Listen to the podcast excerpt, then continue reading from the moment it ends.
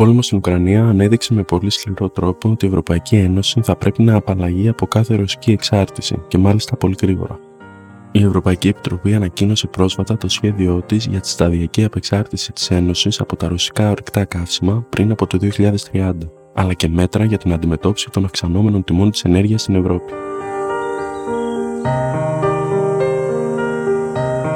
Πρέπει να ανεξαρτητοποιηθούμε από το ρωσικό πετρέλαιο, τον άνθρακα και το φυσικό αέριο.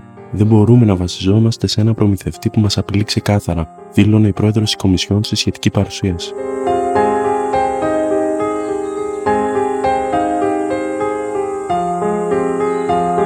Ειδικότερα, το σχέδιο της Επιτροπής για Απεξάρτηση μέχρι το 2030 περιλαμβάνει τα εξής. Διαφοροποίηση των προμηθειών φυσικού αερίου μέσω υψηλότερων εισαγωγών υγροποιημένου φυσικού αερίου από άλλες χώρες, όπως οι ΗΠΑ και το Κατάρ, και αγωγών από μη Ρώσου προμηθευτές. Μεγαλύτερο όγκο παραγωγής και εισαγωγών βιομεθανίου και ανανεώσιμων πηγών υδρογόνου ταχύτερη μείωση της χρήσης ορυκτών καυσίμων στα σπίτια, τα κτίρια, τη βιομηχανία και το ηλεκτρικό σύστημα, ενισχύοντας την ενεργειακή απόδοση και αυξάνοντας τις ανανεώσιμες πηγές ενέργειας. Πλήρης εφαρμογή των προτάσεων της Επιτροπής για την Πράσινη Μετάβαση Fit for 55, η οποία θα μπορούσε να μειώσει την ετήσια κατανάλωση ορυκτού αερίου κατά 30% έως το 2030.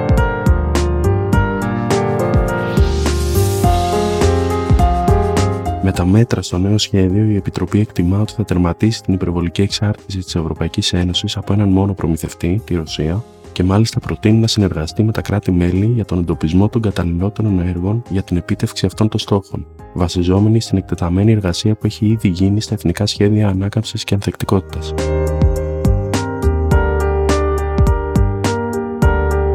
Σημειώνεται ότι η Ρωσία παρήχε περίπου το 45% των συνολικών εισαγωγών φυσικού αερίου της Ευρωπαϊκής Ένωσης το 2021. Οι άλλοι κύριοι προμηθευτές αερίου στην Ένωση ήταν η Νορβηγία με 23%, η Αλγερία με 12%, οι Ηνωμένες Πολιτείες με 6% και το Κατάρ με 5%.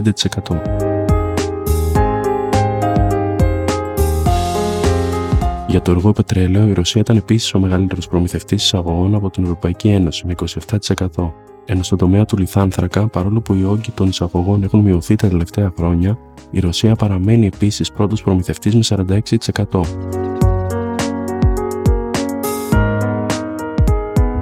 Η Επίτροπος Ενέργειας Κάντρι Σίμψον δήλωσε σχετικά. Για τις υπόλοιπες εβδομάδες αυτού του χειμώνα, η Ευρώπη έχει επαρκείς ποσότητες φυσικού αερίου, αλλά πρέπει να αναπληρώσουμε τα αποθέματά μας επιγόντως για το επόμενο έτος. Ω εκ τούτου, η Επιτροπή θα προτείνει έως την 1η Οκτωβρίου η αποθήκευση φυσικού αερίου στην Ευρωπαϊκή Ένωση να έχει πληρωθεί έως τουλάχιστον 90%.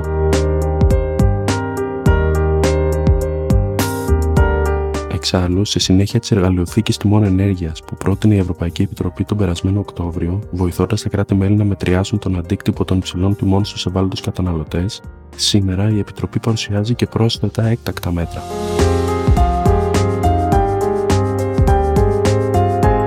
Πρώτον, δίνει τη δυνατότητα ρύθμισης των τιμών σε εξαιρετικές περιστάσεις και τα κράτη-μέλη να μπορούν να αναδιανέμουν στους καταναλωτές τα έσοδα από τα υψηλά κέρδη του ενεργειακού τομέα και την εμπορία εκπομπών.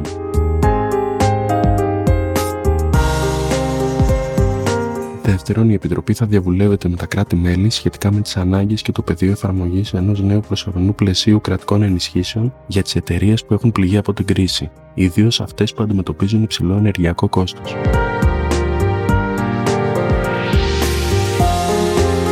Η Επιτροπή σκοπεύει να υποβάλει ως τον Απρίλιο μια νομοθετική πρόταση που θα απαιτεί την πλήρωση της υπόγειας αποθήκευσης φυσικού αερίου σε ολόκληρη την Ένωση έως τουλάχιστον το 90% της χωρητικότητάς της.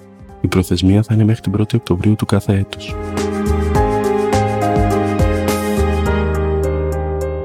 Για να αντιμετωπίσει την εκτείναξη των τιμών της ενέργειας, η Κομισιόν θα εξετάσει όλες τις πιθανές επιλογές, μεταξύ άλλων, με έκτακτα μέτρα για τον περιορισμό της μεταδοτικής επίδρασης των τιμών του φυσικού αερίου στις τιμές ηλεκτρικής ενέργειας, όπως τα προσωρινά όρια τιμών.